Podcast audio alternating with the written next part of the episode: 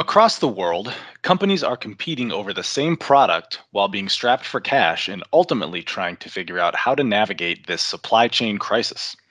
With no end in sight, it's time for companies to try new and creative ways to improve their working capital. I'm Scott Leahy, and this is Esker on Air.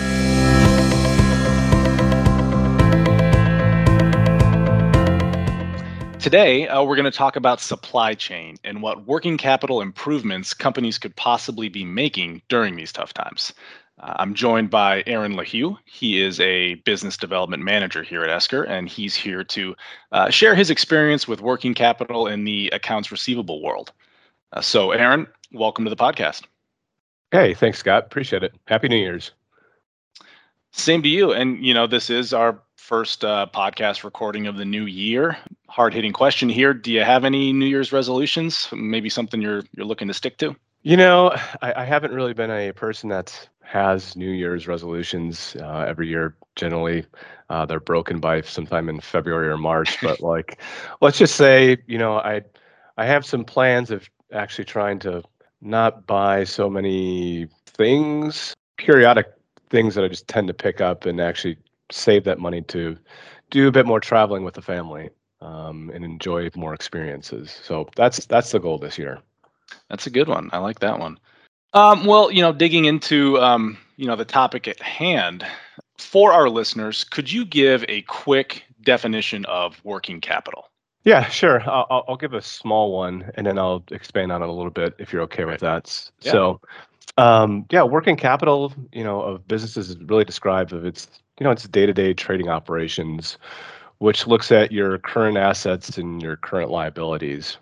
So assets, you know, can be seen as cash on hand, cash equivalents, meaning things that can be quickly converted into cash, your accounts receivable portfolio, inventory, short-term investments. You know, meanwhile, li- liabilities are, you know, your cash outflows, your accounts payable, payroll, rent, short-term loans. And any other like outstanding expenses that you have. So, you know, why why working capital has been something that is organizations have been keen on recently is that liquidity is really now the burning platform because the increased risk and changes in credit ratings will make external financial solutions really less accessible and viable. You know, instead, you know, the drive for short-term cash and the you know with the with the disruption of remote working and increase awareness of powers of disruptions on the global supply chain are finally elevating working capital optimization as a as a priority to organizations.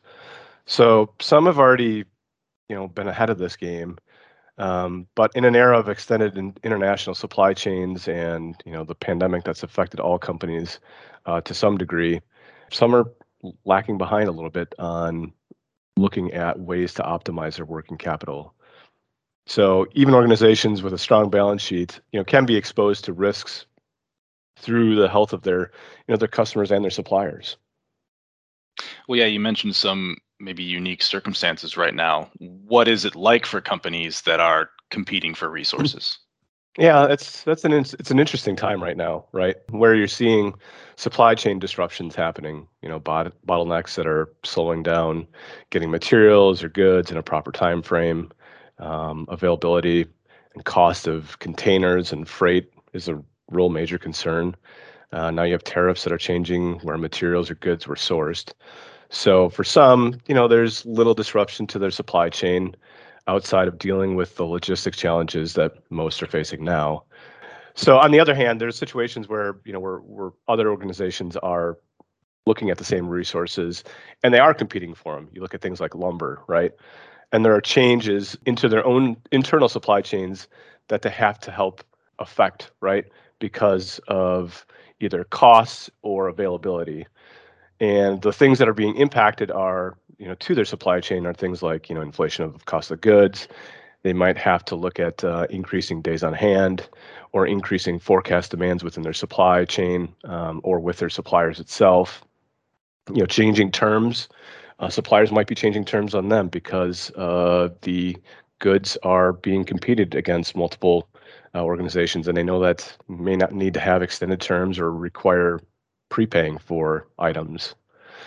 So the pandemic's, you know, un- unprecedented impacts have demonstrated really the importance of liquidity and the fragility of a global interconnected supply chain and powers of really the disruptors that are going on. So maintaining liquidity through the transition period for the next, I don't know, I would say next year will require you know more level levers to really release cash in order for you to get through the supply chain disruptions.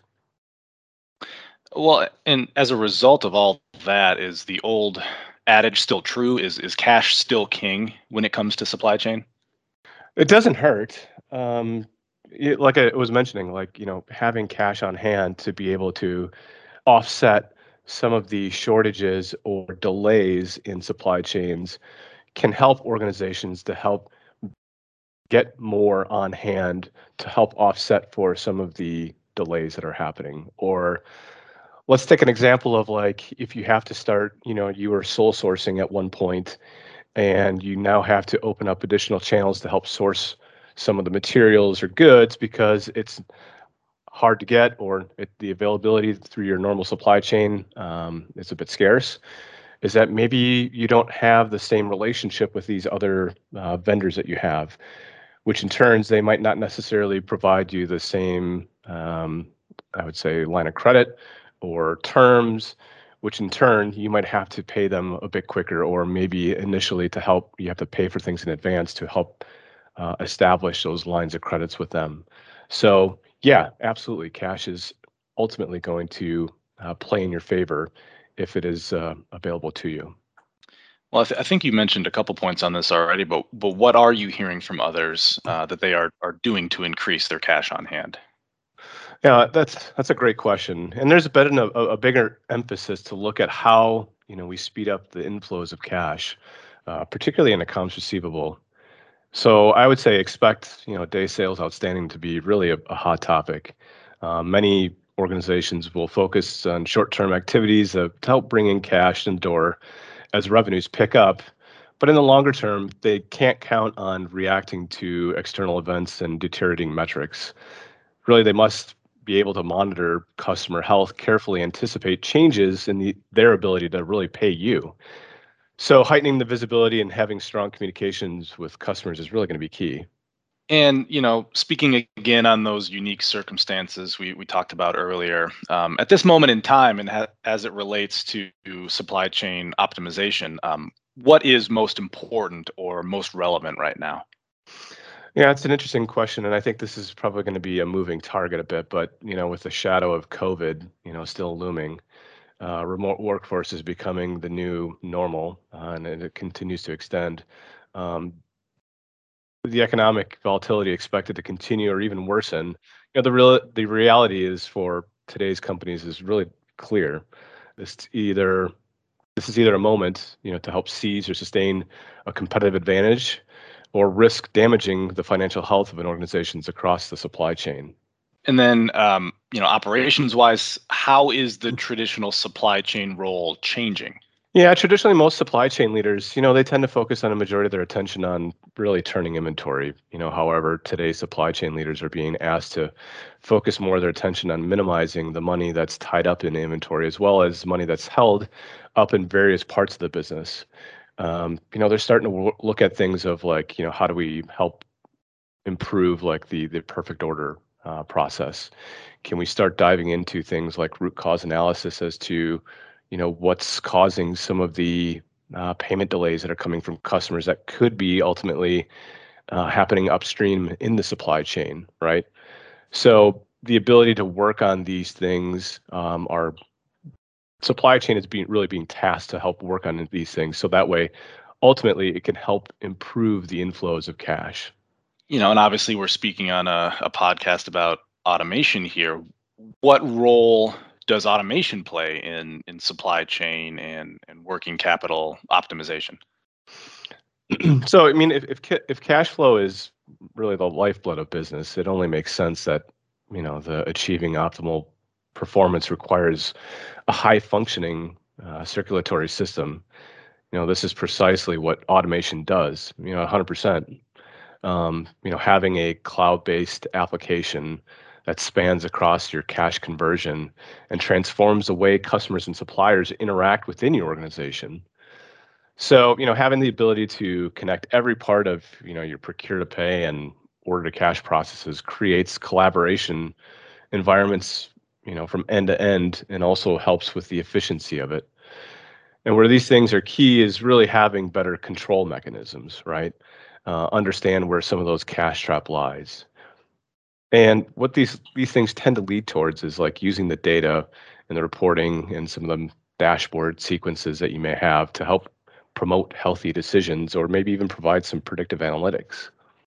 And you know, obviously, automating every aspect uh, of the back office can be a huge undertaking uh, for those companies that simply don't have the time or the budget or other resources uh, for a big project.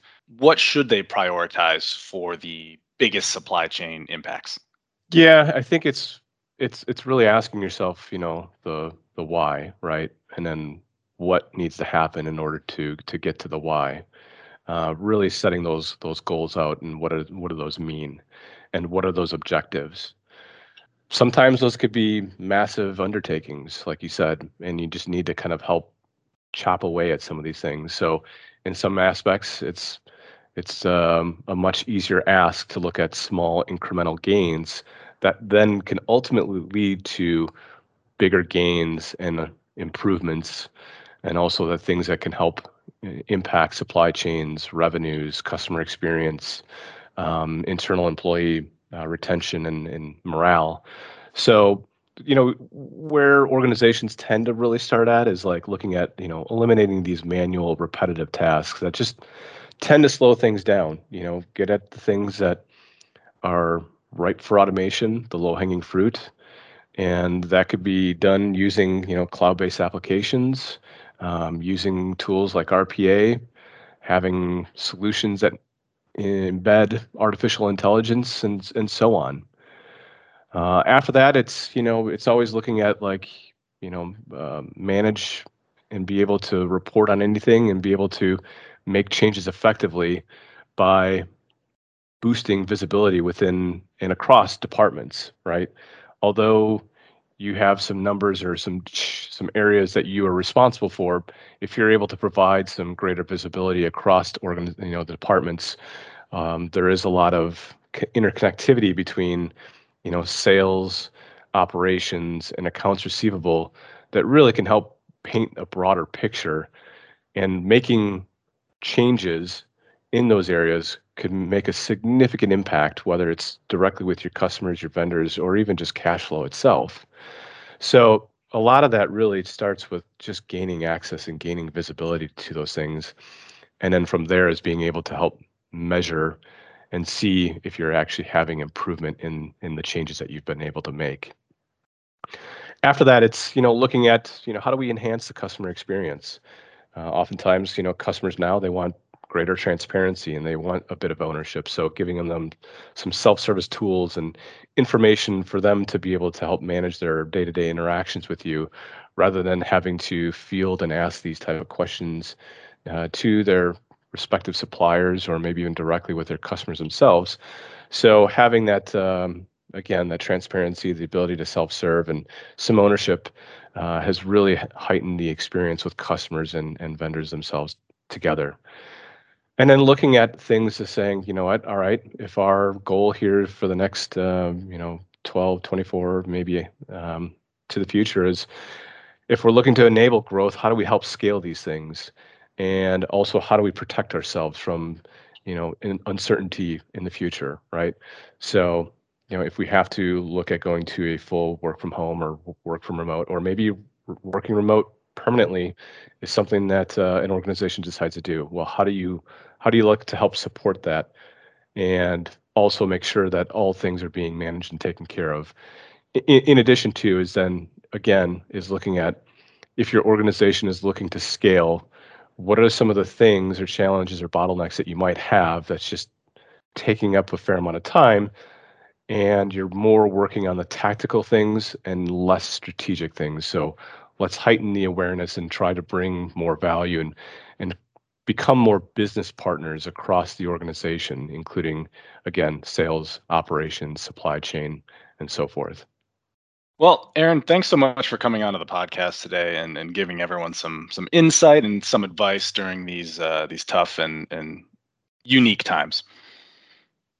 Yeah, absolutely. Thanks for having me on, Scott. Uh, and as always, thanks to uh, all of our listeners for joining us. Uh, if you're looking for more information on digital transformation in your business processes, uh, you can always find us at esker.com. In the meantime, stay safe, everyone, and we'll see you next time.